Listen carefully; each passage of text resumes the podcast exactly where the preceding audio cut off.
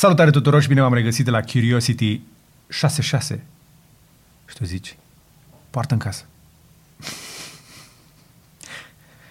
Curiosity 66 pentru cei care joacă șah uh, n-are nicio semnificație, dar pentru cei care joacă table, sigur. Am nu încercat. Joc, nu joc table. Uh, se simte. Eu am jucat table și m-am lăsat pentru că mi s-a părut că este un drum greșit. Așa că, nu mai bine vorbim de noutăți din internet și tehnologie la Curiosity 66. Radu, Da, dar poți să ce mi-am luat? ți-ai la table? Nu. Știi că am avut noi, uh, că, nu știu în ce subiect a fost de ieri, Așa? dar uh, mi-a plăcut foarte mult. O, da. Hmm? Cărți de joc de la Bicycle? Mm-hmm. Ceva drăguț. Stargazer să număr. Stargazer. Yep. Ok. Orice ca să treacă mai ușor pandemia și valul 3. Despre care nu vom vorbi aici pentru că știu că nu, nu mai suportați, nu vă mai interesează și poate nu vă mai pasă, uh, dovadă că străzile rămân mai aglomerate ca niciodată. Așadar, uh, în această ediție avem noutăți din internet și tehnologie, avem știri din domeniu, avem câteva chestii electrice, inclusiv pe două roți, accesibil, ceva foarte interesant, o să vă placă. Și mai avem și două invitații pe care vom avea prin videoconferință, care vor vorbi despre proiecte care cred noi că sunt interesante pentru voi sau pentru copiii voștri sau chiar pentru voi. Să-i dăm bice. Hai! Radu, let's do this. lovește. Let's do this. Um, care? Că avem trei lansări. Hai că avem telefoane. Patru. Hai să începem Avem cu telefoane. telefoane. Hai să vă dăm juice. Uh, Sunt la mine în rucsac, toate. Da, da, hai să arătăm de ce avem deja cu Hai să ele. arătăm ceva deja. Uh, da. Deci, Um, Hai să vă arătăm ceva ce nu avem încă. Așteptăm să ne livreze, dacă ar avea bunăvoință, uh, Samsung un Galaxy What we got X-Cover 5. X-Cover 5 este cel mai nou telefon durabil. După cum știți, seria X-Cover întotdeauna lua un model de Galaxy S și punea o carcasă mai puternică, îi, îi, îi castra camera și un pic procesorul. Dar hei, avem un telefon performant și rugged în același timp. Și acest Galaxy X-Cover 5 este pentru muncă în fabrică. Așa zice cel puțin Samsung în comunicat de presă. Uh, are, vă spuneam, uh, o singură cameră de 16 megapixel pe spate. de ce ar avea mai multe? Pentru că până la urmă doar de una are nevoie, că doar o poză faci. Exact. Dar va fi telefonul care nu o să aibă nevoie de husă. Carcasă. Sau cum vrei să-i spui. Da, Iar ecranul este de 5,3 inch HD plus, Radu. O nebunie. am unul acolo care are aceleași specificații, pe bune. Și din ce an? Uh, 2018, cred că, Ok. și este foarte, foarte, foarte ieftin. HD plus TFT, Exynos 854 GB de RAM, cu o cameră frontală de 5 megapixel, Radu. E, dacă dau close-up, pot să o și văd camera. E acolo undeva. Da. Deci l-am deschis să facem mișto de el? Mi-aduce aminte de iPhone 8, uh, iPhone SE. Are Android 11 și merge cu dual SIM sau single SIM. Uh, are și NFC și, da, evident, IP68 și MIL Standard 810H. Asta e pentru cei care încă nu și-au luat un Blackview. Da. Dar vor ceva de brand. Acesta este Samsung Galaxy X Cover 5 și abia așteptăm să-l avem aici pe masă ca să-l scăpăm din mână de mai multe ori. Asta e telefonul pe care să-l iei pe bic, la șantier sau la munca câmpului. Dar totuși, totuși, dar totuși, suntem Da. în 2020. 4 GB de Ce RAM. cu specificațiile astea? Pe bune. Dar când ai la pedale, nu o să stai să joci. Baterie de 3000 de mAh cu încărcare rapidă pe 15W a sunat 2016 să-și ceară încărcătorul înapoi. Baterie de 3000 de mAh removable, asta cred că e cea mai tare chestie. Da. Asta este cea mai tare chestie. Să Da. poți să scoți bateria la telefon și Cu să, sau să fără schimbi. șurubelniță. Uh, în teoretic, f- teoretic fără, după cum arată fotografiile, pe spate există un uh, loc ușor aici unde să bagi deștul. Vezi? Deci, partea asta. Vrei telefon cu baterie removable, acesta este X-Cover 5, pe care o să-l vedem, sperăm noi la review. Așadar, dacă ne aude cineva la Samsung, poate ni-l dați să n- ne distrăm cu el. Uh, poate și să-l vi-l și arătăm. Cam acesta este unul dintre te- telefoane pe care vrem să vorbim, dar mai avem cel puțin trei pentru voi astăzi, două lansate și încă unul nu încă. Uh, când se lansează la? 23. 3. Așa. Până atunci, am lansat împreună Asus ROG Phone 5, pentru că 4 în chineză sună ca și cum ai zice moarte. Așa, și atunci chinezii au sărit peste 4 și s-au dus la 5. Ce credeți că doar Samsung poate să facă chestii genul ăsta sau Apple sau alții? A- S-a sărit un număr și am ajuns la ROG Phone 5, am avut un live uh, și un unboxing uh, tot live, ca să zic așa, zilele trecute. Nu ne era frică că o să ne uh, stric, strice algoritmul chestia asta, că în aceeași zi am dat și un Xiaomi Mi 11 seara, dar ce să vezi, au mers amândouă. Care seara? A fost la 3 ore distanță. A, aia, trei ore. Oricum, oamenii au fost foarte dorni să vadă aceste telefoane noi și ca de obicei ținem pasul cu aceste lansări și încercăm să vi le aducem în față. Chiar am urmărit live, vă spuneam, evenimentul de lansare uh, Asus uh, ROG, care în continuare este impecabil. În continuare, la- lansările lor devin din ce în ce mai bune. Dar să vorbim despre telefon. ROG Phone 5, pentru care avem un clip uh, de lansare pe care vă încurajez să-l vedeți. Partea de unboxing, nu cred că ne-ați mai văzut atât de excitați de la Și culmea este că fiecare dintre noi l-a, i-a făcut unboxing, uh, ca să, l-a scos din cutie și l-a pregătit acum câteva zile. Și tot ne-am entuziasmat, mai ales când am deschis cutia cu controllerul și l-am conectat. Adică, uite Lăsa- și tu la el, uite-te Da. la el. Ăsta arată tabletă, a, a, pardon, ăsta ar trebui să aduci de acasă Switch-ul. switch-ul ca să, să-l Să-l facem de rușine. Exact. Deci nu. Ăsta este primul telefon care face switch-ul de rușine. Fără discuție. ROG Phone 5, cel mai tare telefon de gaming al anului până în acest moment, cu o mulțime de butoane, o mulțime de funcții și cea mai tare platformă hardware pusă pe un telefon până în acest moment. Și, apropo, nu o să fie super scump. Cel mai accesibil pleacă de la 800 de euro și da, este un preț ok pentru câtă performanță poți să scoți din telefonul ăsta. Dacă vrei să afli mai multe despre Asus ROG Phone 5, avem link în descriere sau mergi pur și simplu pe canal și vezi clipul unde am insistat să se dea like. Uh, Nu, am insistat la Xiaomi. La Xiaomi, da. Și oamenii chiar au dat, s-au oprit din vizionare să dea like. Așa că am să repet acest obicei infam, pe care sunt convins că nu-l veți aprecia, dar eu mă opresc în momentul ăsta din vorbit și nu o să las nici pe Radu să mai zică nimic până nu dați like. Hai! Știu că sunteți în mașină și ascultați uh, acest uh, podcast în format audio, așa că sunteți iertați dacă sunteți în mașină. Dar dacă sunteți pe telefon și vă uitați pe YouTube sau sunteți pe calculator și nu ați dat încă like, mă uit la voi. Mai stau 3, 2, 1. Vă mulțumim pentru like. Algoritmul vă apreciază și ne veți ajuta să ajungem și la mai mulți oameni pentru că e complicat uh, cu algoritmul zilele acestea. Robinetul de vizionări, cum îi zice Dorian Popa, Robinetul de vizionare. robinetul de Good vizion. one. Nu se mai deschide la fel de bine. Da. Vorbim și de Dorian Popa astăzi, nu o să vă vină să credeți. Calcar pe țeavă, au rămas acolo reziduri, resturi. Exact. Asus, așadar, ROG Phone 5, îl vedeți pe canal. Am avut un clip și cu Xiaomi Mi 11, uh, cea mai nouă iterație în seria Mi, care știu că atrage foarte mulți fani ai mărcii, despre care am vorbit în detaliu și clipul a fost foarte bine primit și vă mulțumim pentru asta. Mai ales, vă spuneam, numărul de like-uri este până la cer. 2600 la momentul înregistrării noastre, mi se pare că e ușor de depășit însă și insist în continuare că dacă vă uitați la clipurile noastre, să vă opriți și să dați câte un like ca să... Așa.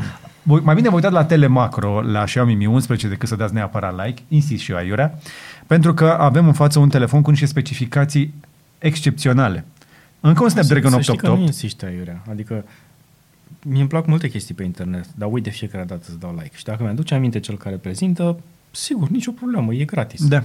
E gratis, nu te costă nimic, dar ne ajută pe noi. Așadar, Xiaomi Mi 11, la primul contact în care am făcut un, și un review uh, de cameră care nu, e, nu este excepțională pentru că nu aduce m, lucruri în plus față de Mi 10T, bă, dar pe, c- pe ecran și pe procesor și pe camera de telemacro, pe noi ne-a surprins foarte plăcut.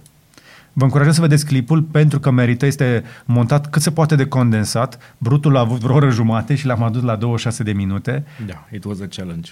It was. Așa că uh, merită să-l vedeți ca să vedeți cum arată, după ce v-am arătat un telefon de gaming pe Snapdragon 888, acum vă arătăm unul care încearcă să ofere lucrurile un pic diferit. Cum le face Poate diferit? face și gaming, doar Așa. că... Mm, s- sunt niște chestii care lipsesc la telefoanele de, normale comparativ cu cele de gaming, cum ar fi triggerele, cum ar fi un display mult mai sensibil și lucruri de genul. Dar da, te poți juca foarte bine și pe acest uh, Xiaomi Mi 11 pentru că e la fel de puternic ca un S20 și unul Ultra. M- Mai, mai, puternic, Mai chiar puternic. din testele noastre sintetice.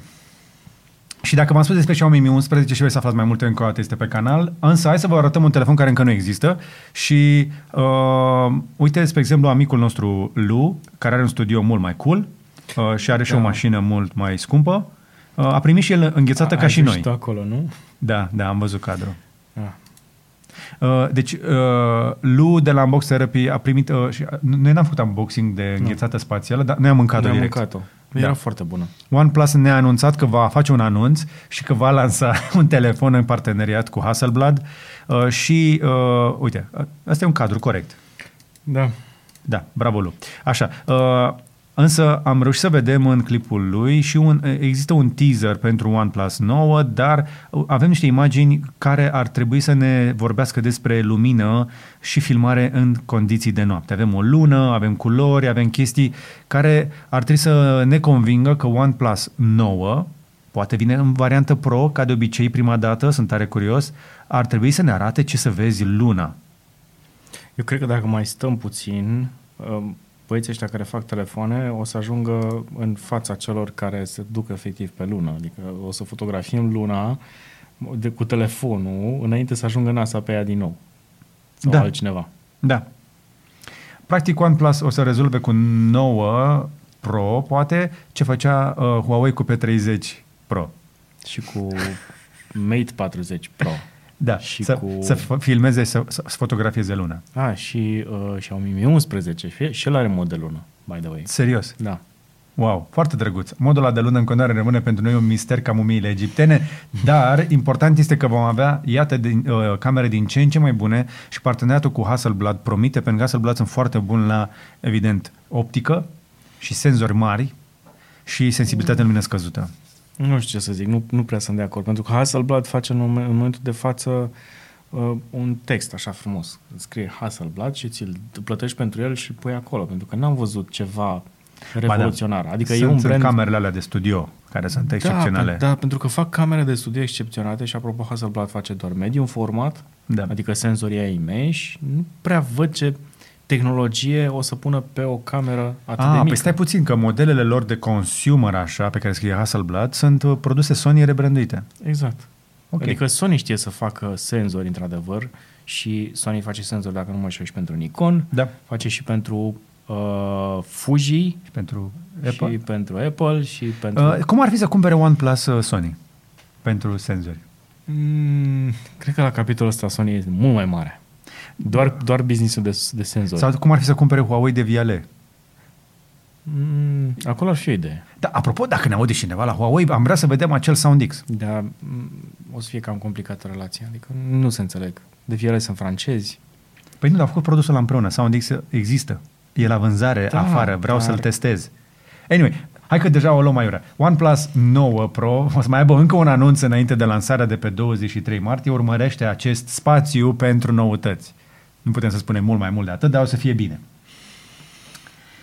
Ok. Știi mai multe? Da, întotdeauna știu mai multe decât spun. Zici Cel puțin așa aș vrea să creadă oameni. Așa. Și ce, de cele mai multe ori chiar așa este. Continuăm cu jurnalul nostru de știri din internet și tehnologie cu... Uh, hack-uri. Hai să vedem. Păi dacă tot suntem la, pe tehnologie și pe internet, hai să vorbim despre cum uh, ne fac alții viața mult mai grea. Pentru că, de ce oare? Pentru că uh, Rusia și China pur și simplu se plictisesc. Cred că și-au făcut carantina aia lor și stau în casă tot timpul, au învățat să intre pe internet, pe internetul altora și e un articol interesant pe Wall Street Journal, dacă vrei să-l citești pe tot, dar sumarul este uh, următorul. Parlamentarii americani, ca să le zicem așa, congresmenii și senatorii, Așa. sunt preocupați de atacurile care se desfășoară împotriva Statelor Unite sau altor țări, făcute de hackeri din China și din Rusia. Cu ce fel de servere credeți? Americane. Că acolo sunt cele mai multe și printre cele mai ieftine. Da. Deci- Deci că le poți închiria. Exact. De oriunde ai fi.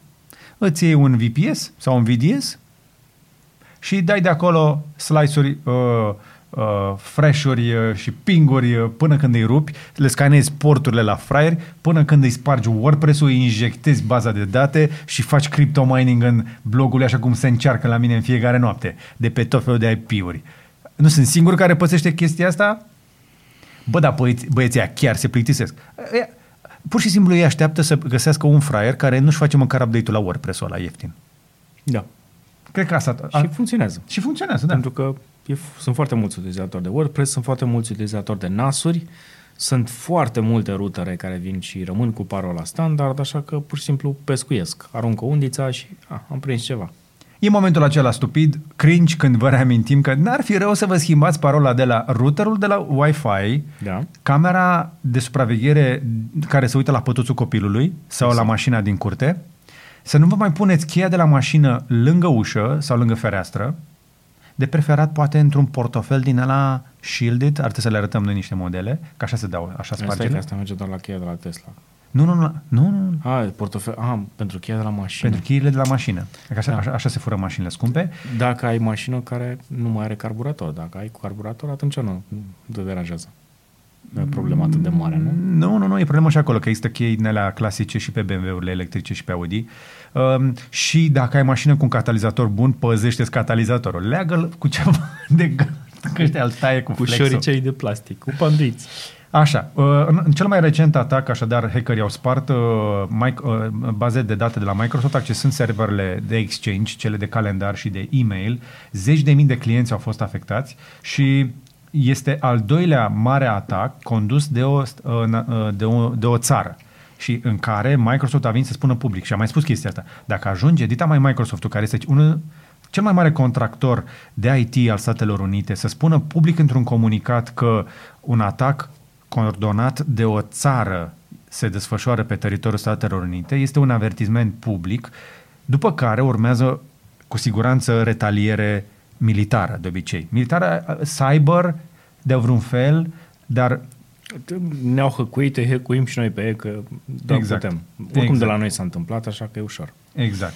Așadar, în acest moment există așa o, o, o râcă din asta, un război rece, uh, tehnologic, cyber war, între um, Statele Unite și Rusia, Statele Unite și China și tare mie că din când în când rușii și cu chinezii pun mână de la mână să fac mai multe mâini ca să mai dacă tu îmbrânci. Și uh, din când în când mai fură niște bitcoini uh, cei din Corea de Nord. Îi mai împart cu frățiorilor. Da. Uh, e ok, se numește, stai, stai cum, era, cum era termenul în, uh, în corporate. Uh, îmi scapă. acum. Corb la corb nu scoate Nu, ochi. ce, ce fac...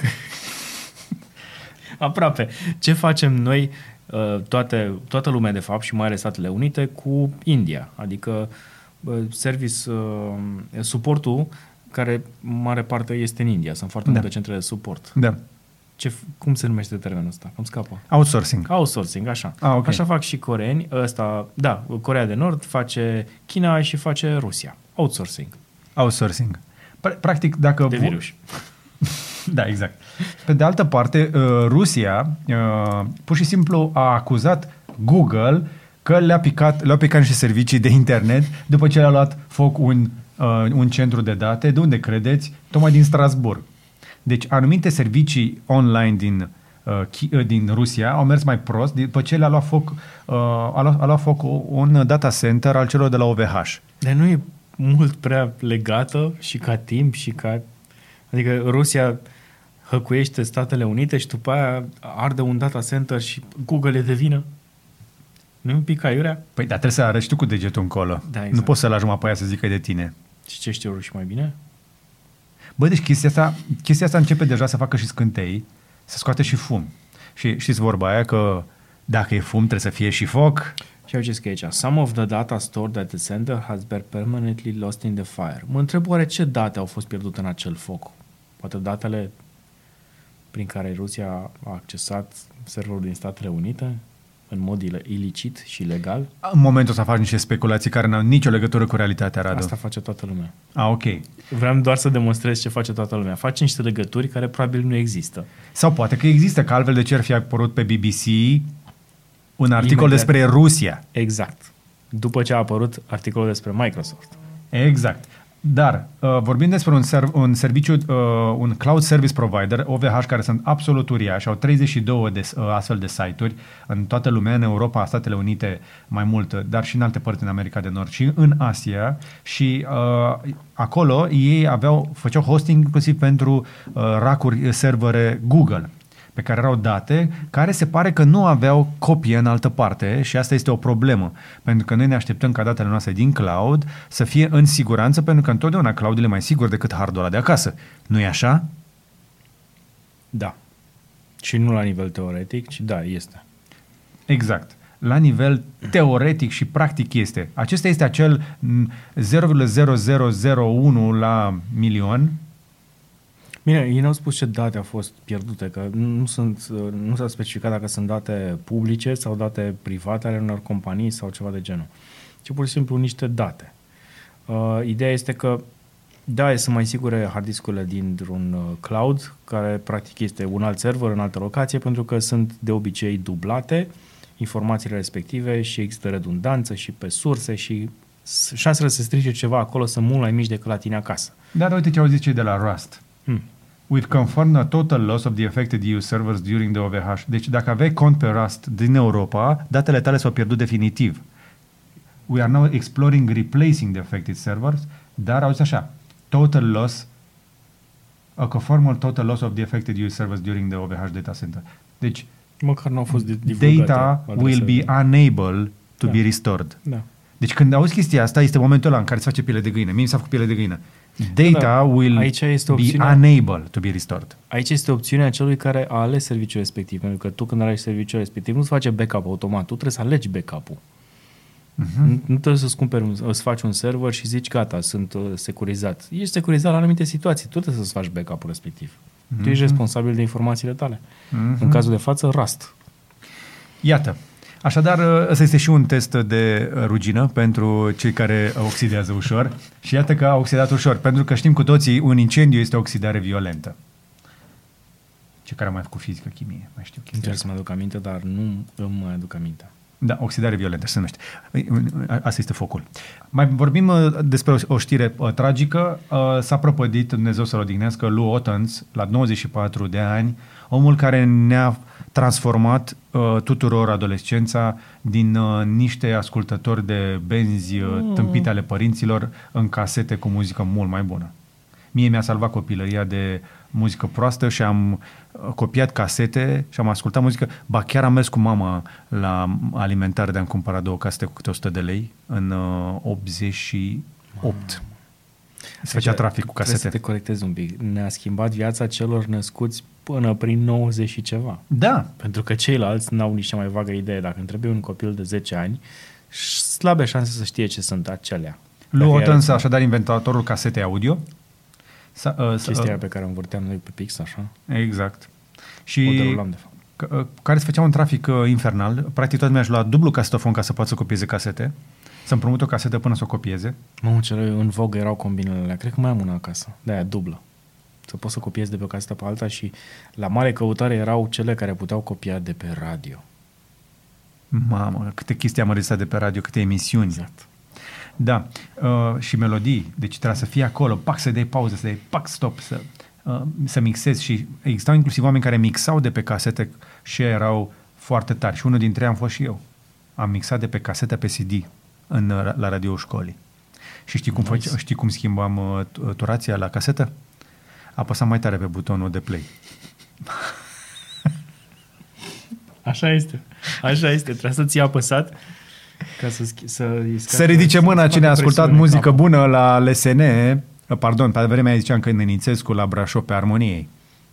Poți să ridice mâna cine vrea dedicații, facem. Uh, practic, așa, așa am avut și una dintre primele iubite. I-am dat o dedicație gratis. Oricum nu puteam să le iau bani, dar le luam, le luam taxă lunară tuturor uh, pentru a cumpăra casete și CD-uri. Să depășim acest moment, uh, pentru că sunt povești din secolul trecut care nu interesează pe prea multă lume. Chiar sunt din secolul trecut.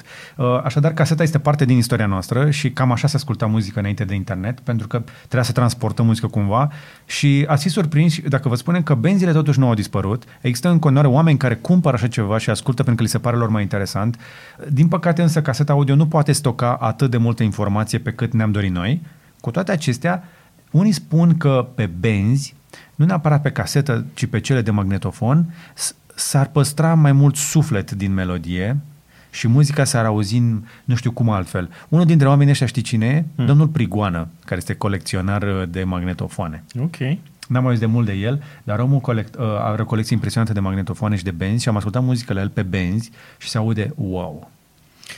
Da, pentru că în combinație cu niște boxe fără bass reflex, adică uh, închise, și sunetul este mult mai cald, mult mai plăcut, pentru că lipsesc notele de uh, acum e o parte tehnică, lipsesc notele de înalte foarte predominante, lipsește bas reflexul ăla, care e boom ăla, ce e mult mai... Difuzorul, practic, uh, aruncă aerul înăuntru și nu are cum să iasă în afară și de aceea sunetul este mai cald. Plus nostalgia. Nostalgia. Exact. Mai am și o nostalgie legată de casete mm. uh, și este bazată pe... Adică casetele nu au fost suport doar pentru muzică, ci și pentru jocuri. Dacă ai avut un HC90, singura metodă viabilă prin care puteai să uh, ingestezi ceva pe PC, pe computerul respectiv, pe calculatorul, pentru că era deja un calculator, era la nivel de calculator, erau casetele, existau, puteai să legi casetofonul la el și să înregistrezi jocuri pe care poți să le dai altcuiva să, și să le ruleze. Și era un uh, zgomot din la infernal, cum auzeai la Uh, o să, o să vă dăm un link acum, o să punem uh, peste noi. Cam așa se auzea când ingestai un joc pe un HC 90 sau 89 sau 91. Wow! Nu mai Ok. ținte. Nu, Hai să ne revenim de această Nu, călătorie nu. prin istorie. Nu? N-ai? Nu? nu? Ba da, un pic. Un pic. O să trecem la Oldies but Goldies cookie-urile. Cookie. Bye bye cookies. Bye bye cookies. Vai, vai, vai. Hai să ne ridicăm mânuțele în aer, toată lumea care se bucură că o să nu o să mai avem cookie-uri. Uh, Google spune că va renunța definitiv, a început să op- oprească utilizarea cookie-urilor care uh, practic uh, ajutau site-urile să știe cine ești și ce vrei pe site-ul ăla, dar a început să facă mult mai multe chestii cu ele, să te urmărească chiar de pe un site pe altul și așa mai departe. Dar nu ajută neapărat site-urile, sau- e, îi ajutau pe cei de la Google să înțeleagă cine ești și ce vrei. Și unde ai fost, Mhm. și ce ai căutat, și ce o să cauți, și Mhm. cu cine ai vorbit și așa mai departe. Da. Și articolul începe interesant. The cookie is dead. Long live the cookie. Dar, de fapt, uh, pur și simplu Google renunță la metoda asta de tracking care li se pare invechită, deși ei au, fost, au stat la baza invenției lor, ca pur și simplu să au um, um, gândit acel uh, AI, a- int- uh, inteligența artificială, atât de bine încât poate face aceste predicții fără să ai- aibă nevoie de cookie. Și nu trebuie să fie neapărat targetată pe o singură persoană, pentru că știm că regulile se înăspresc mai ales în Europa, când devii un pic mai greu de um, trăcuit, de urmărit de către site-uri, pentru că așa vrea Uniunea Europeană și sunt Deci mi de se acord pare cu chestia corect. asta, mi se pare corect. Așa că Google pur și simplu se uită la cercul tău de prieteni și știe cam ce vrei deja. Are deja multe informații despre tine și nu mai e nevoie de cookie-uri. Poate că tu te crezi o floricică mai interesantă, așa, dar de fapt nu ești decât încă un omuleț cu două mâini, două picioare și o gură, uh, care cu siguranță face cam a- același lucru cam de obicei și tot ce a învățat Google deja despre tine se va aplica multă vreme de aici înainte, iar ce nu știe deja va agrega prin AI. A- Asta este adevărata problemă, că trăim într-o lume în care, da, regulile au fost făcute pentru a limita avansul acestor mari, big tech, dar ăștia au acumulat suficiente informații încât nu mai au nevoie de cookie-uri, iată că le scot, însă site-urile mici și mijlocii vor avea o mare problemă să mai înțeleagă cine ești și ce faci și când vei intra pe site-ul lor, vei avea senzația că site-ul are Alzheimer la fiecare click. Da. A uitat cine ești, nu mai ține minte bă, userul, parola pe care l-ai băgat acolo, adresa, că poate e un magazin de unde cumperi chestii. Și uite așa, Google și Amazon și ceilalți uh, jucători foarte mari își întăresc Poziția puterea. dominantă, spunând lucruri de genul. Și citez din uh, David Temkin, un Google executive, zice așa People shouldn't have to accept being tracked across the web in order to get the benefits of relevant advertising. Mă simt deja mult mai în siguranță când Google îmi spune că nu mai trebuie să fiu trăcuit nicăieri pe internet, deci înseamnă că au adunat tot. An advertiser don't need to track individual consumers across the web to get the performance benefits of digital advertising. Și uite cum a întors-o ca la lehliugară. Pentru că, zice așa, cei care fac publicitate nu mai au nevoie să urmărească indivizi pe internet pentru a obține performanța serviciilor de publicitate. Nu mai trebuie să urmărești indivizii, ai încredere în algoritmul nostru care face o treabă foarte bună. Care algoritm este bazat pe nim- nimic altceva decât acest dispozitiv, care nu are în mare parte cookie-uri dacă folosești o aplicație și care nu are nevoie de cookie-uri, pentru că de aici pleacă totul. Toată lumea are câte unul din ăsta în buzunar și cei care n-au laptop sau calculator au un telefon Exact. și pur și simplu o singură aplicație poate să le dea informațiile de care au nevoie fără cookie-uri. Iar pentru a-ți livra publicitate relevantă, deja companiile mari nu mai au nevoie să te urmărească pas cu pas, nu au nevoie de toate clicurile tale. Au nevoie de câte un click din când în când, cât să mai șlefuiască puțin algoritmul pe care îl au format deja în ani lungi. Apropo, tu ai văzut mi-am băgat nasul săptămâna trecută în uh, partea de advertising de la Facebook. Deci este mind-blowing cât de... Adică creierul îți va face așa, dacă ești marketer și nu știi de chestiile astea, poți să targetezi pe cineva care are părul șaten, îi plac bișonii și se află în locația respectivă la ora respectivă și a fost mai devreme la restaurantul nu știu care și și-a luat o gogoașă. Adică e atât de precisă targetarea respectivă încât de multe ori da. mă întreb de ce multă lume nu o face. Adică trec pe lângă un restaurant, de ce cu jumătate de kilometru înainte n-am primit deja o reclamă la acel restaurant? Cam așa ai vrea, să trăi, Facebook. ai vrea să trăiești într-o astfel de lume? Și până una alta, Facebook, care crește pe bursă și face bani mulți pentru acționari, nu împărtășește din câștigurile de publicitate cu creatorii de content decât atunci când sunt forțați și se iau efectiv la trântă cu guverne cât un continent. Da, a cedat în fața celor din Australia și da, se pare că există un deal uh, la care Facebook lucrează inclusiv în Europa cu anumite piețe. Pentru că Uniunea Europeană e mai puternică decât o singură țară și are mai mulți avocați bine plătiți. Și are mai multe motive să încerce să reziste, dar până una alta, gândiți-vă așa că aceste materiale pe care le vedeți, noi le punem pe YouTube dintr-un motiv. Acolo noi primim niște bani pentru munca asta, pentru că luminile astea trebuie plătite și așa mai departe și noi trebuie să facem bani cumva. În continuare, Facebook, care este una dintre cele mai mari platforme care consumă miliarde de ore din atenția oamenilor în fiecare zi, face foarte mulți bani pentru acționari targetând oamenii și obiceiurile lor de, de, de utilizare. Nu este o rețea care funcționează în folosul oamenilor, ci este o rețea de publicitate. Și tocmai de aceea suntem un pic uh, noi pe ei. Dar Totuși, hai să vorbim un pic despre YouTube, uh, dacă tot am ajuns la capitolul ăsta, pentru că sunt sigur că ați primit cu toții e-mailul ăla cu impozitarea, dacă sunteți creatori, și știu că suntem urmăriți de foarte mulți creatori. Uh, dacă ați primit e-mailul acela și noi investigăm, am cerut niște informații suplimentare de la YouTube, în afară de comunicatul lor trimis prin e-mail, nu am obținut lucruri uh, suplimentare, dar ce trebuie să știți despre impozitarea cu 24% a veniturilor de la YouTube este că se aplică pentru veniturile pe care canalele YouTube Partner le vor primi din publicitate provenită de la utilizatori de pe teritoriul Statelor Unite. Dacă cei care ți-au urmărit ție clipurile sunt în Statele Unite și au văzut reclame, pentru banii care ar trebui să-i primești de acei utilizatori, vei plăti impozit 24% dacă completezi acele formulare infame.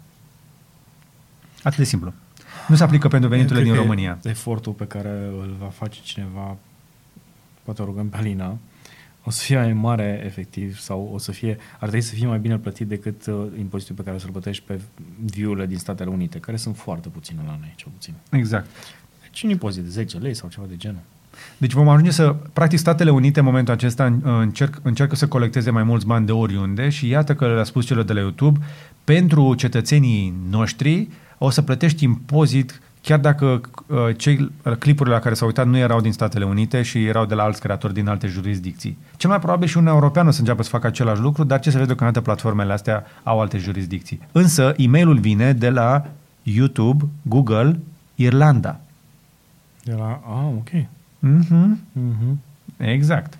Pentru că entitatea care, care colaborăm, noi YouTube Partners în România, da, exact, este, este, este din Irlanda, pentru că acolo plătesc impozitul 1%. Apropo de chestia asta, am aflat-o ieri și nu am apucat să o bag. Um, vom plăti taxe vamale și TVA pentru produsele din China din aprilie, cred că de la 1 aprilie 2021, adică uh, peste două săptămâni o să ai niște taxe mai mari pe orice produs pe care ți-l cumperi din China. 19 uh, dolari în plus față de prețul uh, așa, pentru 100 de dolari. Deci, dacă până acum îți cumpărai chestii care valorau, nu știu, puțin și te duceai la poștă și le ridicai, nu plăteai nicio taxă. Acum uh, vei putea fi obligat să plătești acele taxe pentru orice fel de sumă și vei plăti 19% TVA-ul și... Da, 19%. Uh, da, nu, mai, mai era o chestie. A, limita este la 10 euro. Da, și mare atenție, dacă încercați uh, să vorbiți cu chinezul să vă pune 9,99 pe cutii, uh, s-ar putea să fiți obligați să plătiți la prețuri de listă acele produse, pentru că oamenii și nu vor sta prea mult la discuții. Uh, ah, taxele vamale, uite aici era problema. Uh, 5%.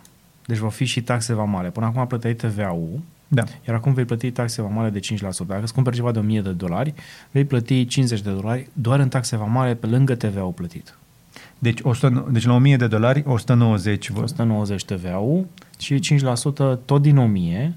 50, deci 50. practic aproape un sfert uh, vor fi, uh, se va adăuga încă un sfert uh, în, uh, în taxe.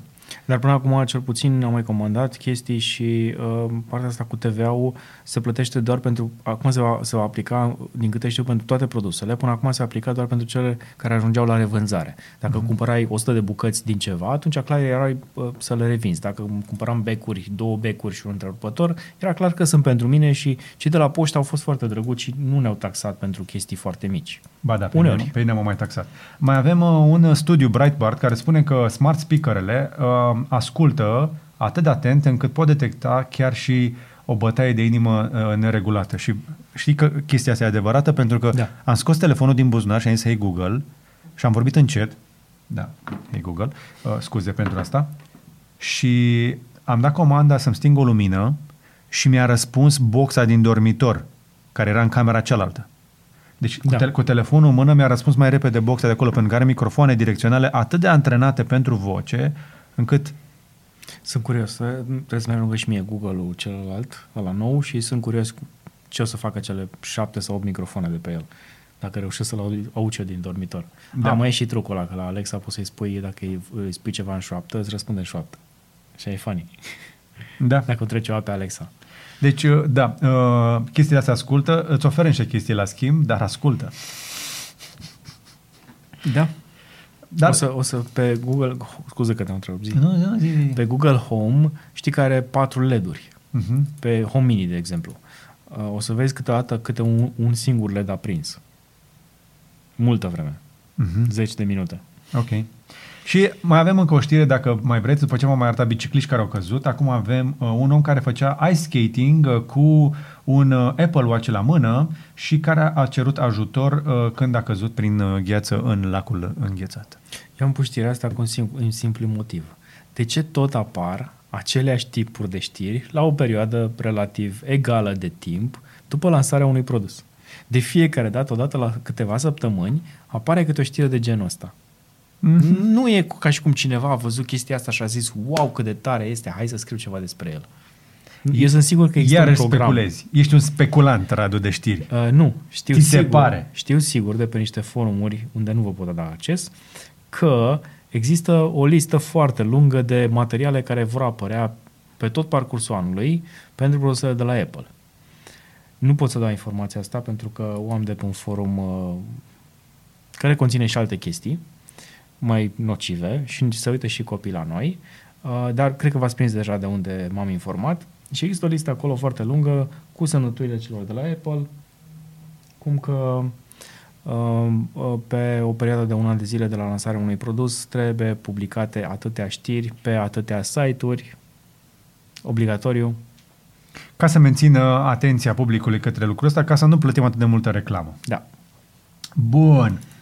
Hai să uh, ne întoarcem la prietenul nostru, Perseverance, Uh, merge cu Perseverance, da, uite la aici. Perfect. și avem sunet de la Perseverance uh, care... A, Ascult. cum? Spune, te rog. Zi tu, tu, zi tu. Am ascultat de 5 ori, nu m-am prins exact care este sunetul. Uh, primul sunet de laser. Mm. A analizat o, o piatră și a folosit o, cam, o, o, acel supercam care poate să facă inclusiv uh, uh, poze 3D. It's a snap. It's a snap. Nu este piu, piu, piu, piu, ci este... Pentru a scana folosind laserele și să obțină imagini volumetrice, așa face, folosește aceste, aceste, laser, aceste lasere pe care, iată, le putem și auzi cu microfoanele on board. Pentru că nu doar uh, Google are microfoane, are și Perseverance. Mi-aduce aminte de laserele care curăță tatuajele. E același sunet. Cam așa ceva. Și așa se aude Vântul. vântul de pe Marte. E liniște acolo. That's weird. Nu e weird, e liniște. Da. Măcar Dai, poate dai, dai, vântul. dai, dai, dai, dai, bagă aici, bagă aici.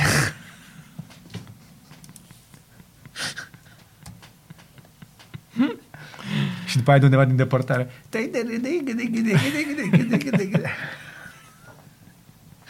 Punem cortul aici. Hai să vorbim și despre... Nu, nu Elon Musk și nu SpaceX, ci Blue Origin.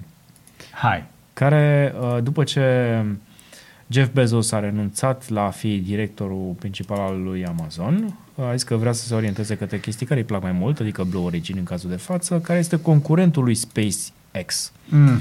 Și care acum îi vinde, le vinde celor de la NASA un dispozitiv care simulează uh, artif- uh, gravitatea artificială de pe lună. Mhm. Pentru că astronauții trebuie să se pregătească, bineînțeles, și se, se va face din nou o misiune pe lună, de câte am am înțeles, în curând. Ok. Nu știu ce caută acolo, pentru că am înțeles că nu e nimic. N-a venit nimeni să-și facă, își pună, își pună cortul acolo. Probabil încep chestia aia cu, um, știi cum e, cu steagurile, știi? Să mă duc americanii, să mă, să mă, mă duc și rușii odată să schimbe steagul. Știi că e disputa aia între canadieni și americani. Bineînțeles. Da. Bă, da, interesant. Dar uite, am mai găsit o chestie care mi se Ia. pare tot așa la limita dintre interesant și neinteresant cu uh, telescopul Hubble care a intrat în safe mode. Radu, poți să spui tu de ce a intrat în safe mode? Cum îi dăm reboot? Păi, nu știu, pentru că probabil e de foarte multă vreme acolo. Hubble-ul, uh, mi se pare că a fost urcat. Are, are Uh, ceva. Are ceva, are câte, câte, câțiva zeg... Da, uite, În 1990. 2009, când a Pe- fost uh, upgradat și reparat. Da, dar are uh, 31 de ani de cât este pe orbită și pur și simplu la, în 1990 vorbeam de HC90, deci software-ul nu era foarte dezvoltat pe vremea respectivă. Avem nevoie de telescope pe orbită ca să vedem mai bine spațiu, pentru că atmosfera noastră și sateliții care mai trec prin față uh, ne încurcă. Hubble este important, dar nu mai este cel mai important. Avem o grămadă de sateliți valoroși care intră în, op- uh, devin operațional, dar uh, Hubble-ul este responsabil pentru o mulțime uh, o mulțime de poze extraordinare. Uite, spre exemplu, există o colecție de poze pe Life Science cu poze iconice pe care uh, Hubble uh, le-a făcut pe parcursul timpului. Problema este că aceste uh, chestiuni de software și aceste blocaje au legătură și cu hardware-ul. Am, în 2018 am mai avut o problemă cu un giroscop um, și uh, lucrurile astea sunt semnele unei îmbătrâniri. Da. Um, evident, probabil și-a depășit deja durata de viață estimată inițial, dar mai avem nevoie uh, de Hubble pentru că, uite, poți să dai click pe aia cu pozele, să vezi, pe exemplu, ce înseamnă o, o poză cu ultra deep field, să vezi cum arată niște, niște galaxii. Din câte știu, uh, Hubble a fost responsabil pentru zeci de mii de fotografii care au ajuns în, în, uh, în orice presă din toată lumea asta și majoritatea fotografiilor pe care le-ai văzut tu cu stelele sunt de, de acolo. Exact. De 30 de ani, 31 de ani, Hubble își face treaba foarte bine și probabil ar trebui înlocuit. Poate să vadă și în lumine infraroșie, asta e iarăși o chestie importantă și ne-a putut arăta inclusiv galaxii de la 2,4 miliarde de ani lumină, care, galaxii care se întrepătrund. Tu gândește că dacă noi le vedem ce făceau ele acum 2,4 miliarde de ani, ce-o fi acum acolo. Ar fi cam interesant. Mm-hmm. Dar nu mai stat aproape de galaxia noastră, de Milky Way, așa că... Da. E vremea pentru un nou telescop, dar știu, mai există zicala aia că nu se mai fac ca pe vremuri. Exact. Exact. Hai să vorbim rapid și despre Starlink, uh, pentru că SpaceX uh, încearcă să, evident, să introducă Starlink uh, ca serviciu pentru camioane, bărci și avioane. Surpriză, nu s-a așteptat nimeni, probabil. Ba da, evident. Acolo unde practic e nevoie de cel mai mult de, de internet. Exact. Practic, e nevoie de, au- de autorizări în asta de la regulatori care să permită sateliților să fie folosiți pentru așa ceva și antenele respective să fie certificate pentru utilizare în astfel de situații. Uh, au depus deja la FCC, la Federal Communications Commission, uh, și este cel mai important spa, uh, pas înainte în acest domeniu, în care ei spuneau că vor să deservească zonele mai puțin acoperite, cel puțin terestre, dar iată că tehnologia va putea fi folosită și în mișcare. Ceea ce um, ne aduce pe noi mai aproape de scenariul pe care eu îl tot spun, că pe termen lung uh, Tesla va folosi Starlink pe mașini în loc de uh, 5G, 4G, 5G prin rețelele mobile. Foarte posibil, pentru că dacă îl- în momentul de față e foarte bună ideea pe care o are Elon, pentru că sunt zeci, cred că sunt zeci de mii, nu sute de mii de vapoare cu sute și milioane de oameni care în momentul de față uh, stau și săptămâni întregi fără internet când traversează oceanul și așa mai departe. Ei nu au comunicație. Iar au comun... telefoane prin satelit, mai au acces la anumiți sateliți, cu, dar este foarte scump și foarte și asta prost. doar capitanul face treaba asta, pentru că nu e uh, hotspot pe navă sau ceva de genul. Exact. Sunt... Și asta poate fi o problemă. De aceea e bine să ai Netflix uh, la premium să-ți descarci și da. Spotify da. ca să ai să asculti.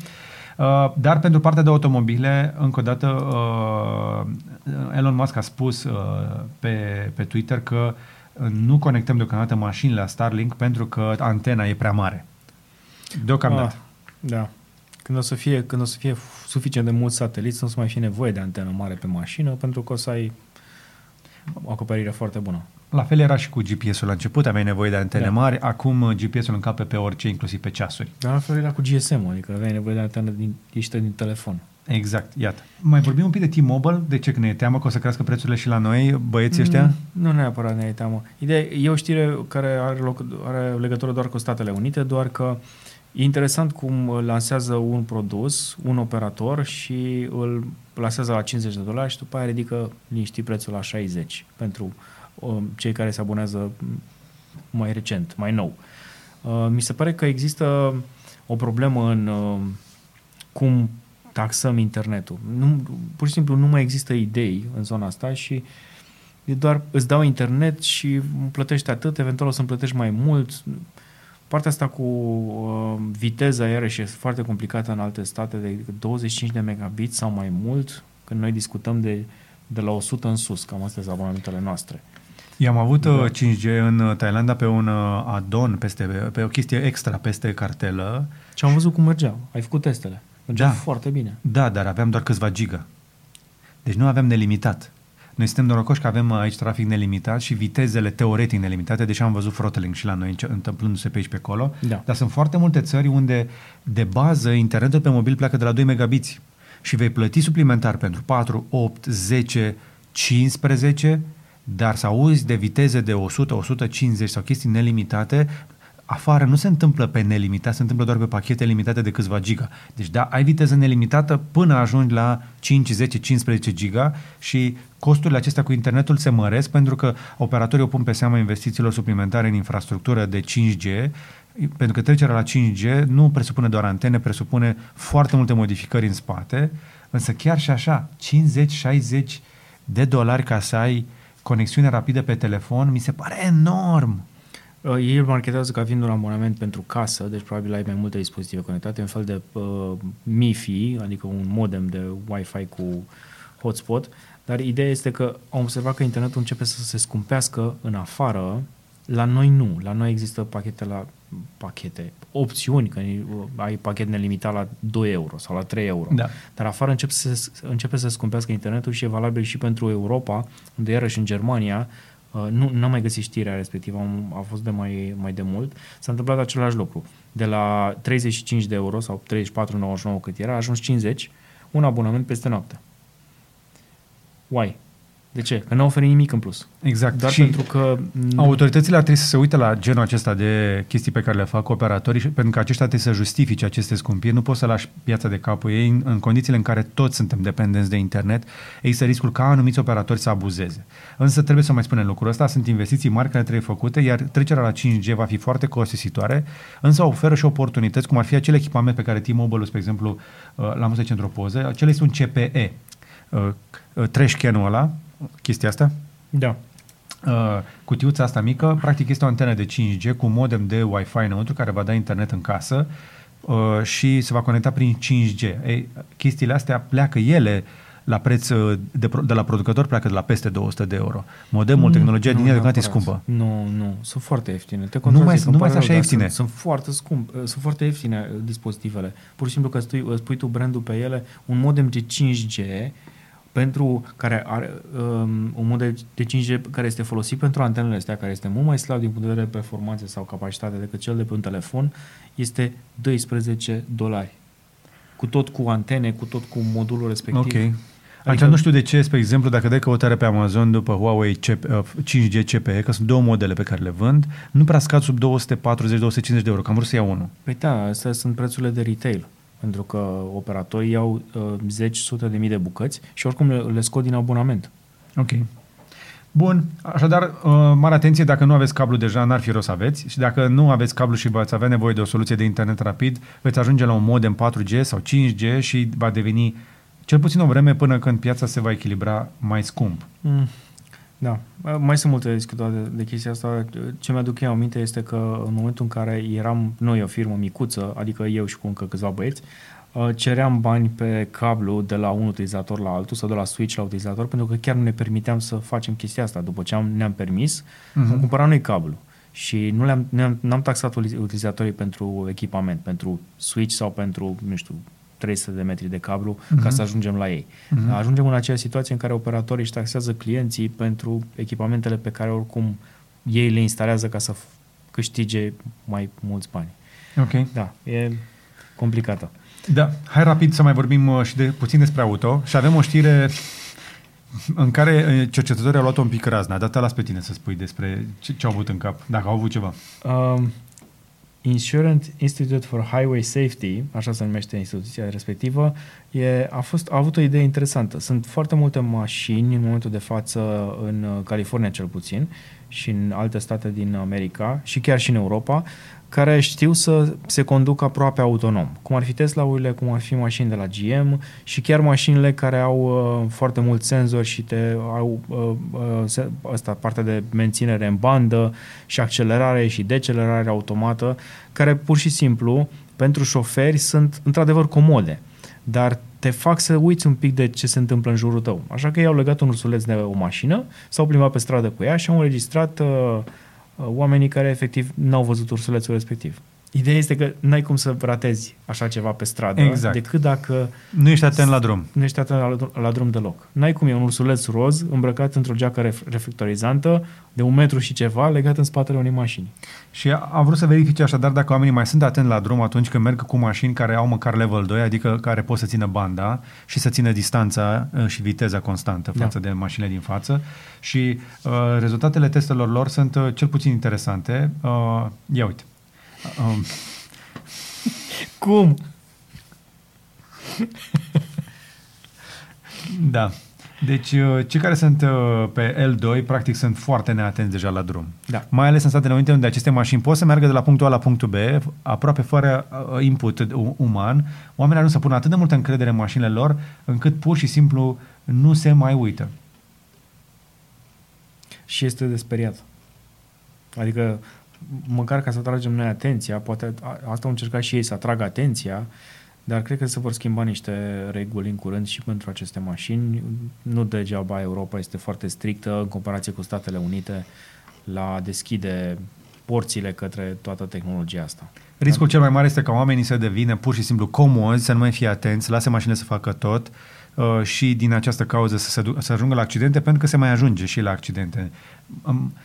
Um, Acum, într-adevăr, se mai ajunge la accidente, dar se și salvează foarte multe tamponări. Trebuie să spunem și lucrul ăsta. Da. Mașinile care țin distanța față de cei din față sunt mai sigure și se întâmplă mai puține tamponări. Uh, mai puține ca niciodată, din câte știu, pe L2. Dar chestia asta nu ne salvează însă de situații limite unde mașina încă nu știe, nu a văzut toate scenariile posibile și nu are instinct de supraviețuire ca tine. Rapid o motocicletă.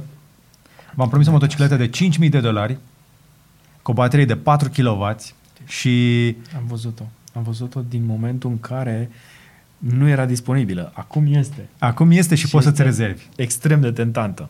Este, da. E o chestie la care tu și zici, bă, o vreau. Acesta este Sondors Metacycle, Born to be Meta, și are, vă spunem, o baterie de 4 kWh oră, adică 4000 de W oră, și care poate livra 8 kW de putere.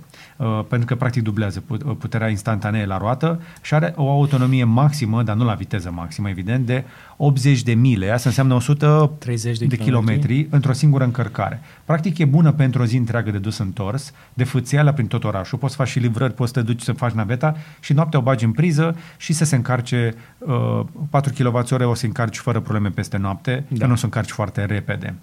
Poți să oferi un vârf de 20 de cai, Uh, la accelerație atunci când ai nevoie de sprint, dar 20 de cai pe o chestie atât de compactă o să se simtă foarte, foarte iute. Apropo, cât are uh, 200 lbs?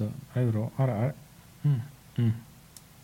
100, uh, Greu, nu, 80 de kg. E destul de greuță. Păi da, pentru că baterii și șasiu metalic.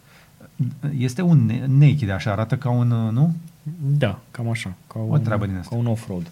Dar este... Uh, o să vedeți uh, foarte multe chestii de, de genul ăsta Iată în, pe în, Arctic. în următorii 10 ani pe stradă și, atenție, sunt mult mai rapide ca voi, așa că nu încercați să, Să vă luați cu ele. să vă luați cu ele. Dar și asta pe Naked Silver este... Da, arată genial. Da. Și da, uh, ar merge o idee. Uh, Dacă circulați pe stradă, mai ales noaptea, luați-vă una albă. E mai vizibilă decât una neagră. La fel și la mașină. Acesta este Sondors Metacycle. Pe- Uitați-vă, mai, mai aflați mai multe pe site uh, de pe sondorsx.com. Vedeți dacă vi se pare interesantă, mare atenție. Nu știu dacă tri, trimit la noi. Deocamdată iau un depozit de 100 de dolari, uh, refundable pentru 90 de zile. Uh, motocicleta va costa 5.000 de dolari plus taxe plus shipping, ceea ce înseamnă că dacă vrei livrată la noi, te va mai costa niște sute să o ai transfer, uh, transportată. Vei mai plăti TVA și taxe vamale, deci încă vreo 24%. Deci mai vine încă vreo 1000 și ceva hai să zicem că o poți să o ai în curte cu vreo aproape 7000 de dolari, 6500-7000 de dolari. Cred că la banii ăștia cineva de la noi o să se apuce să construiască una. Nu prea poți să o faci atât de fain dacă o faci în curte. Nu are foarte multă tehnologie pe ea. Ok. E destul de simpluță. Și v-am promis uh, și doi invitați. Primul este Alexandru Panait. Salut, Alex! Bună ziua! Alex este responsabil de un proiect care se numește E-primăria ta. El se luptă cu birocrația și încearcă să le dea unelte primărilor pe care ele se le poate ignora cu brio. Uh, Cel mai recent proiect al lui era inclusiv unul care uh, face formulare pentru cei aflați în zone carantinate. Dar acum uh, o să îi dăm două minute de glorie să ne povestească despre e-primăria ta. Care e scopul și ce dorești cu, să faci cu ea? În momentul de față, noi ne propunem să funcționăm ca un proxy pentru aparatul administrativ din România. În primă instanță abordăm primăriile. Astfel, am generat niște declarații digitale în platformă, formulare, template-uri, unde cetățenii pot intra și pe specificul fiecărui eveniment de viață să interacționeze cu administrația. În momentul de față, toate instituțiile care nu sunt în platforma noastră în mod oficial vor primi solicitările de la cetățeni pe e-mail.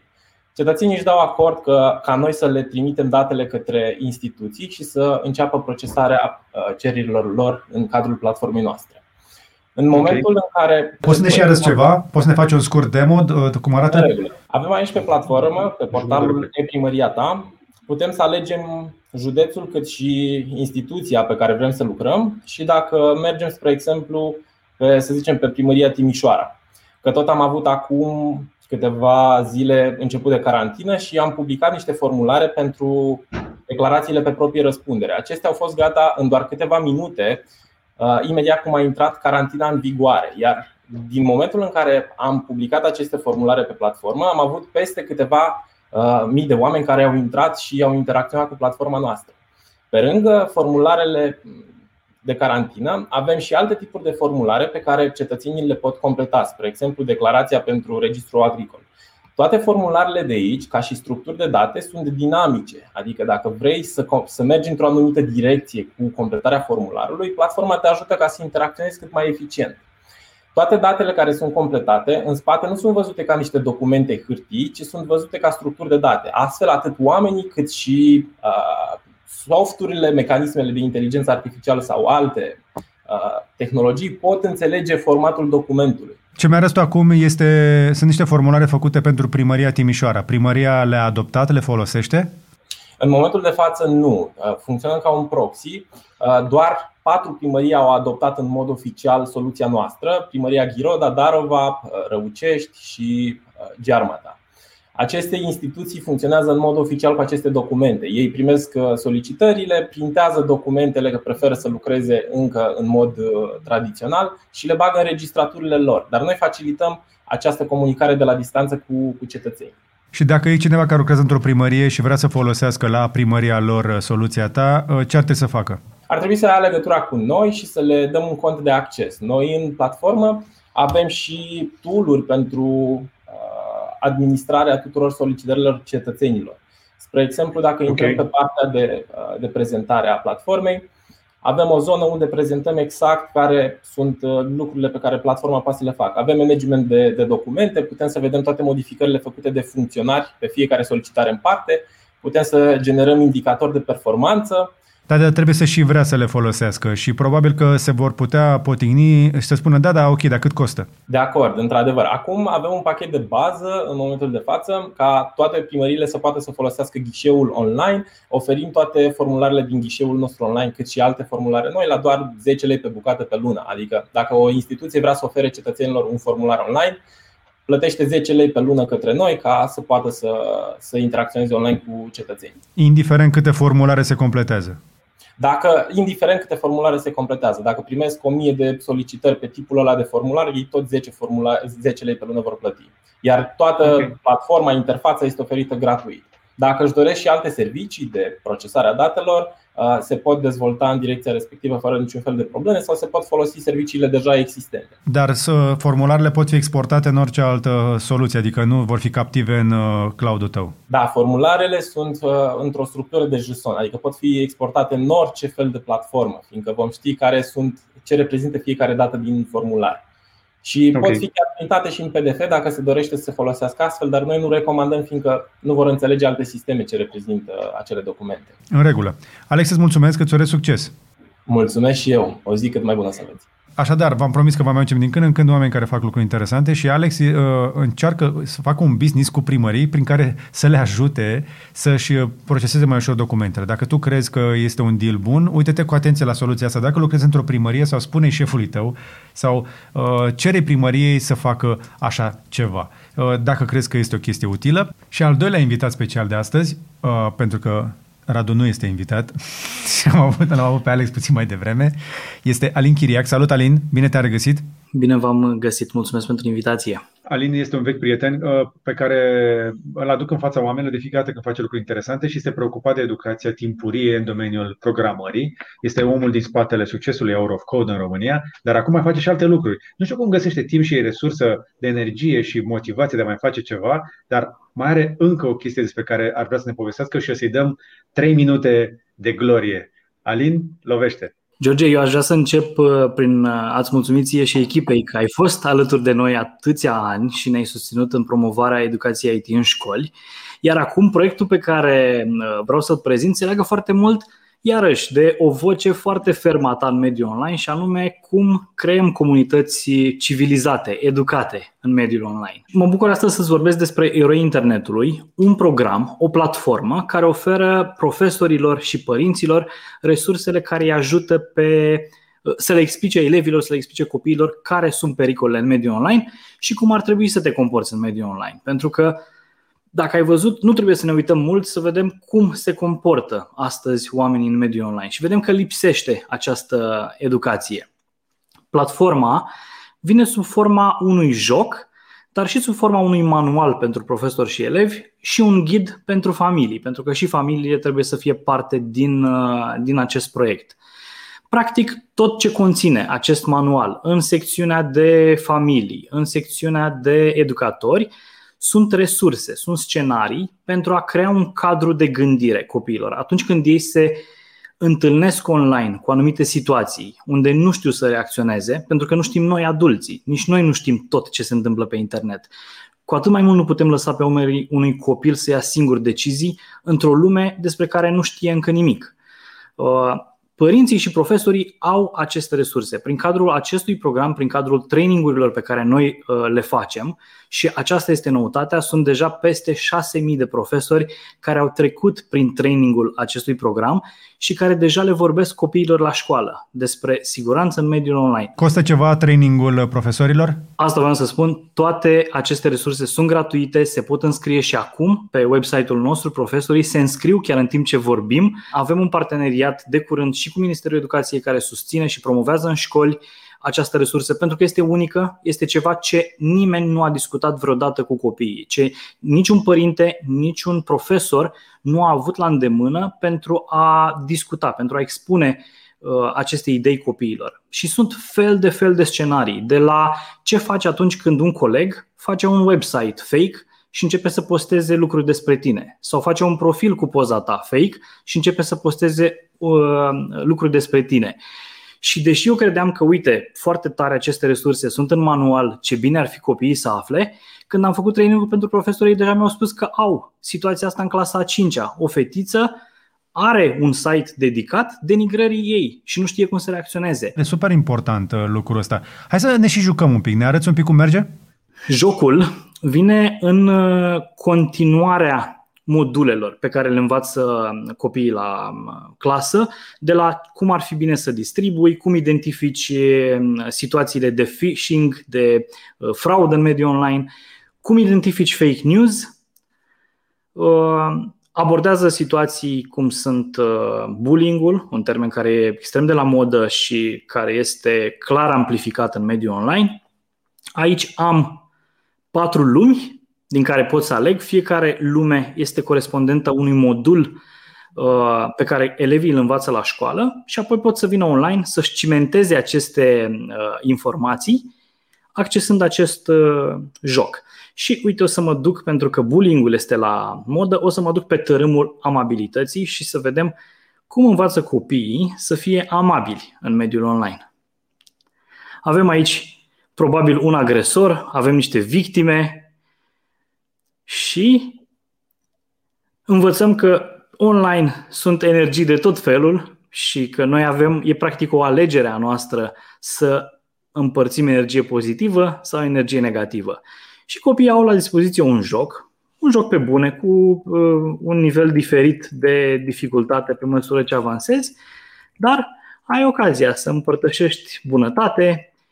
După ce împărtășești bunătate și reții anumite lucruri, poți să mergi mai departe, să uh, joci jocul, să navighezi în, uh, în alte părți ale, ale lumii. Foarte interesant. Așadar, îi învață pe copii că e o idee bună să-și ofere sprijinul unii altora într-o formă gamificată, uh, simpatică, care cu siguranță o să-i ține mai angajați în uh, discuția asta despre ce este bullying-ul și alte asemenea.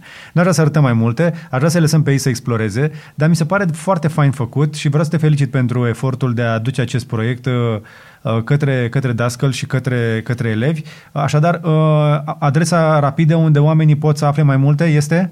eroiinternetului.ro dacă caută în Google Eroi Internetului, găsesc ușor, este primul uh, rezultat. Și acolo au toate resursele gratuite și sigur că ne pot găsi și pe noi pe AdFaber pentru traininguri, workshop-uri, discuții, tot ce își doresc ei, gratuit. Pentru că e un proiect care are nevoie de amploare. Cu cât sunt mai mulți profesori și părinți implicați, cu atât această informație ajunge la milioane de, de elevi care au nevoie. În momentul în care noi vorbim, ei au nevoie de aceste resurse. Nu doar că au nevoie de ele, dar sunt importante pentru noi toți. Toți avem nevoie ca acești copii să înțeleagă de vreme aceste reguli ca să se protejeze ei și să nu îi afecteze și pe alții din uh, necunoaștere uh, sau din uh, neatenție și e mai, e, e mai ușor să prevezi decât să te lovești apoi de consecințe. Alin, îți mulțumesc! Mulțumesc și eu! Te felicit pentru efortul tău și uh, în continuare te susținem. Eroi internetului, așadar, dacă vreți să aflați mai multe. Numai bine, Alin! Și hai să vorbim despre cripto. Este momentul acela când, la momentul registrării noastre, piața este pe roșu, dar ar putea să se facă verde foarte repede la loc, uh, pentru că Bitcoin a remorcat iarăși toată, uh, tot crypto space-ul și l-a dus, s-a dus spre 60.000 de dolari pe parcursul săptămânii. La momentul registrării are o, o ușoară retragere de mai puțin de un procent pe la vreo 54.000 de dolari niște creșteri din astea de peste uh, 10 ori în ultimul an pentru foarte multe proiecte.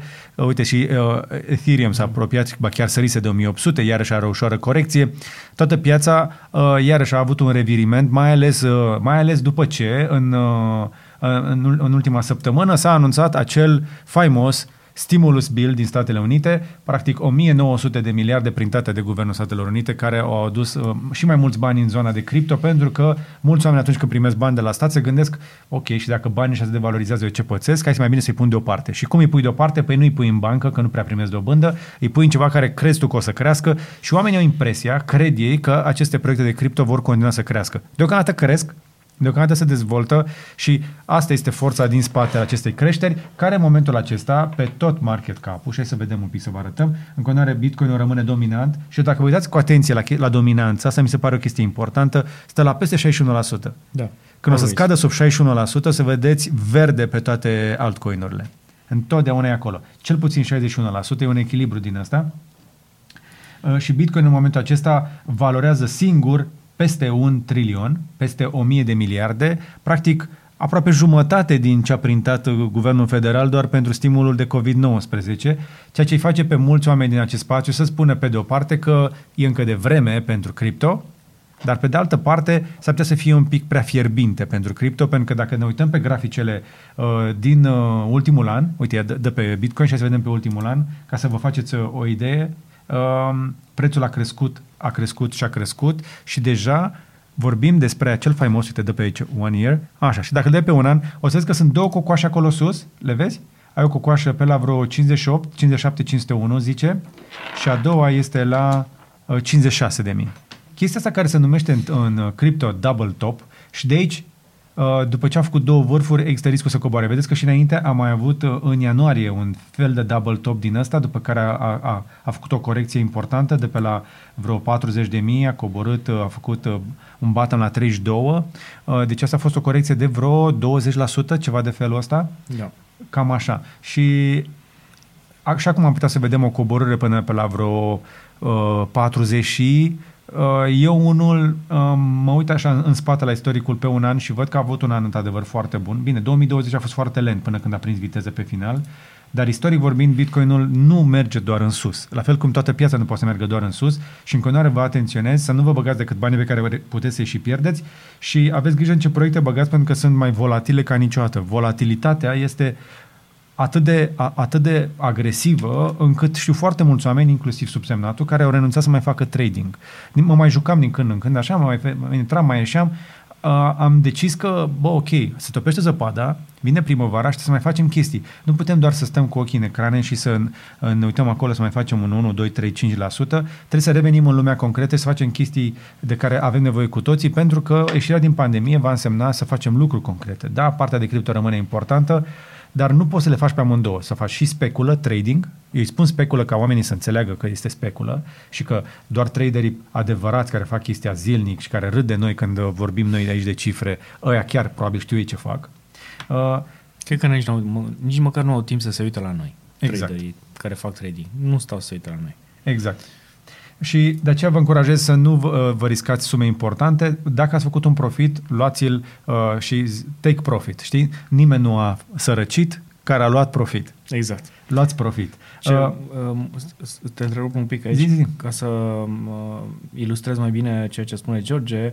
Aduceți-vă aminte că pe 18 decembrie 2017 Bitcoin valora 19.000. Anul trecut a fost undeva pe la 6.000. Da? da de la 19.000 în decembrie 2017, în, în, în decembrie 2017, 19.000, da. da? Am mai făcut încă o dată 19.000 abia în ianuarie 2021. Au durat 2 ani, nu?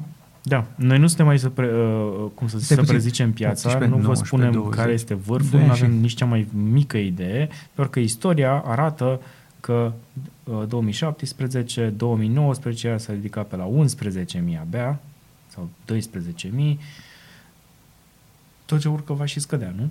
Evident.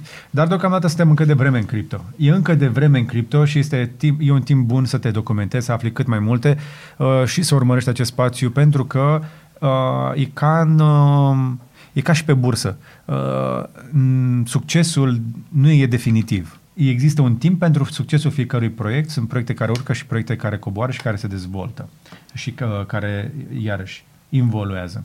Uh, hai să vă spunem rapid și despre sponsorul nostru. Mai multe despre cripto vom vorbi luni, evident, că vom avea și un invitat special. Îl avem pe CryptoRo, ca așa am, promis, am nice. promis. Da. Dar până un alta trebuie să vă spunem despre sponsorul nostru, Cryptocom, uh, care are o aplicație foarte bună și, apropo, CRO-ul este pe verde astăzi. Da.